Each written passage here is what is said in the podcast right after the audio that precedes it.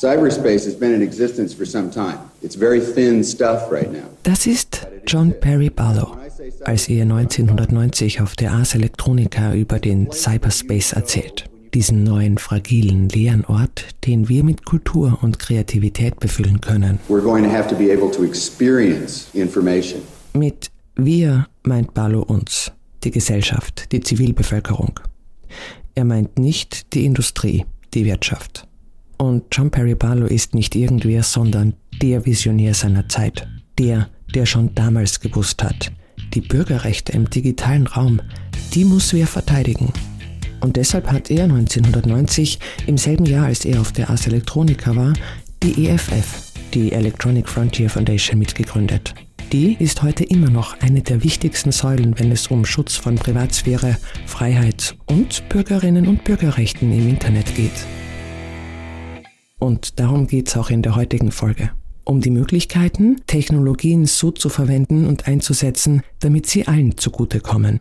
Mein Name ist Sarah Kriesche und ich habe in den letzten Wochen und Monaten mit Künstlerinnen und Künstlern, Forscherinnen und Forschern und natürlich den kreativen Menschen der Ars Electronica gesprochen, um mehr über das Motto des diesjährigen Festivals Who Owns the Truth? Wem gehört die Wahrheit zu erfahren? Who Owns the Truth? Der Ö1 Festival Podcast zur Ars Electronica. Folge 4 Wahrheit und Gemeinwohl. Regierungen der Industriewelt, ihr müden Riesen aus Fleisch und Stahl. Ich komme aus dem Cyberspace, der neuen Heimat des Geistes. Im Namen der Zukunft bitte ich euch, die ihr der Vergangenheit angehört, uns in Ruhe zu lassen. Ihr seid unter uns nicht willkommen. Das ist der Beginn der Erklärung der Unabhängigkeit des Cyberspace von John Perry Barlow. Eigentlich hat er Songtexte geschrieben für die Band Grateful Dead. Aber das Internet war ihm auch von Beginn an wichtig. Und er hat sich schon wirklich früh gefragt, was diese Technologie für Kreative bedeutet. 1990, vor 33 Jahren, als vergleichsweise gerade mal eine Handvoll Menschen online waren und sich über die Telefonleitungen mit Modem im Schneckentempo rein verbinden mussten. Da hat er schon die ganzen Urheberrechtsfragen im Blick gehabt und ein bahnbrechendes Essay veröffentlicht.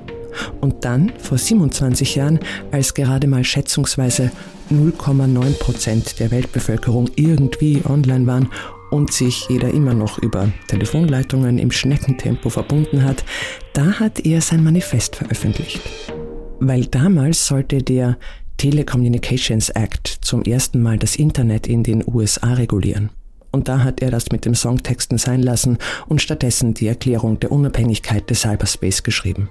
Und die endet mit den Worten We will create a civilization of the mind in cyberspace. Wir werden eine Zivilisation des Geistes im Cyberspace erschaffen. Möge sie humaner und gerechter sein als die Welt, die eure Regierungen zuvor geschaffen haben. May it be more humane and fair than the world your governments have made before. Er hat offensichtlich nicht ganz so gut geklappt. Aber seine Haltung und die Vision, dass es möglich sein könnte, dass das Internet ein Raum für kreativen Austausch und freie Meinungsäußerung sein müsse, die hat er bis zu seinem Tod beibehalten. Und er ist von vielen für diesen idealistischen Ansatz gelobt und von noch viel mehr kritisiert worden, die dann eben sagten, dass das doch etwas naiv ist, weil die Welt halt so nicht funktioniert, auch nicht im Cyberspace. Und das Ganze Geh halt nicht auf die Plattform, wenn du nicht willst, dass sie deine Daten verwenden. Geh halt nicht online, wenn du nicht willst, dass dich Cookies und Tracker verfolgen. Aber John Perry Barlow hat sich da eben damals schon dagegen gestellt. Weil nur weil es diese wirtschaftliche Wahrheit gibt, hat das für ihn nicht bedeutet, dass er sie so hinnehmen muss. Und seine Stimme hallt noch immer nach in den Vereinen, Projekten und Initiativen, die im Rahmen der neuen digitalen Wahrheiten versuchen, das Internet als Ort des Miteinanders und Füreinanders aufzubauen oder zu erhalten. Und dieser Ansatz, der digitale Humanismus, ein Konzept bzw. die Überzeugung, dass Technologie und Digitalisierung im Dienste der Menschen stehen sollten, nicht umgekehrt, der findet heutzutage nicht nur als fester Bestandteil der Ars Electronica Aufmerksamkeit, Auch auf europäischer Ebene hat sich diese Idee manifestiert.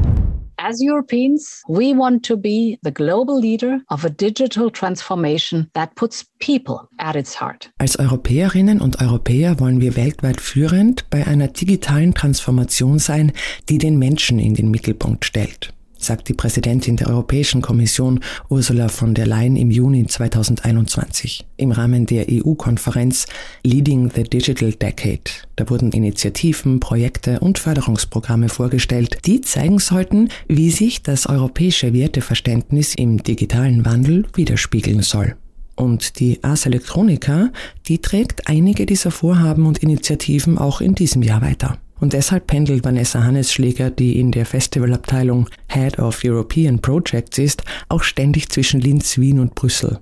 Und es war gar nicht so leicht, sie zu erwischen, damit sie mir ein bisschen konkreter erzählt, worum es bei den EU-Projekten geht. Also zum Beispiel Realities in Transition beschäftigt sich mit Extended Reality, also Virtual Reality, Augmented Reality in künstlerischen Kontexten. Also da geht es darum, dass neue Kunstwerke geschaffen werden, aber auch um Community Building in der künstlerischen Community. Bildung ist wenig verwunderlich, nicht nur bei der Ars Electronica, sondern auch bei der EU ein weiteres wichtiges Thema.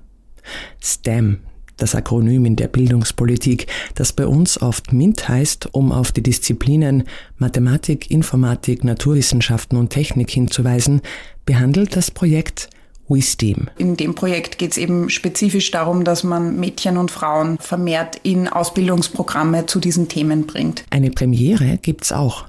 Zum ersten Mal wird die Ars Electronica im Rahmen des Festivals den European Union Prize for Citizen Science verleihen. Ich glaube, dass Citizen Science Projekte im Kleinen wirklich sehr schön zeigen, was auch tatsächlich möglich wäre im Großen. Das ist Veronika Liebel.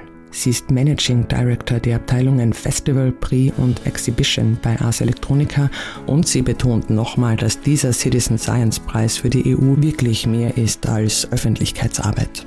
Und 60.000 Euro für das Gewinnerprojekt sollen unterstreichen, dass Bürgerinnen und Bürgerbeteiligung eine europäische Haltung widerspiegelt. Es zeigt, wie du einfach tatsächlich sehr verantwortungsbewusste Systeme schaffen kannst, wo Bürgerinnen nicht nur ihre Daten zum Nutzen von einer individuellen Organisation zur Verfügung stellen, sondern auch tatsächlich dann in den Entscheidungsprozessen, wie diese Daten genutzt werden, involviert werden können. Dieses Jahr hat das Projekt Isala aus Belgien gewonnen, benannt nach Isala van Diest, einer Pionierin der belgischen Frauenbewegung, die sich für das Recht von Frauen, Medizin zu studieren und zu praktizieren eingesetzt hat. Vanessa Hannesschläger, die in der Festivalabteilung Head of European Projects ist, hat das Projekt so zusammengefasst. Isala ist ein Forschungsprojekt, das sich mit der Fragestellung beschäftigt, wie sich das Mikrobiom in der Vagina in gesunden Frauen verhält. Das war eine große Lücke in der Forschung, weil das vaginale Mikrobiom wird dann untersucht, wenn es ein Problem gibt und nicht dann, wenn, wenn alles gut ist. Über 5000 Frauen haben mitgemacht und Proben abgegeben. Und Schwesternprojekte in anderen EU-Ländern sind dann aus der Initiative heraus entstanden. Und Sarah Leber, die Hauptverantwortliche des Projekts, betont, dass es dabei nicht nur um die Verbesserung von Diagnostik geht, sie verfolgen auch gesellschaftliche Ziele. Sie möchten Tabus im Bereich der vaginalen Gesundheit brechen und Frauen dazu ermutigen, ihre Gesundheit selbst in die Hand zu nehmen.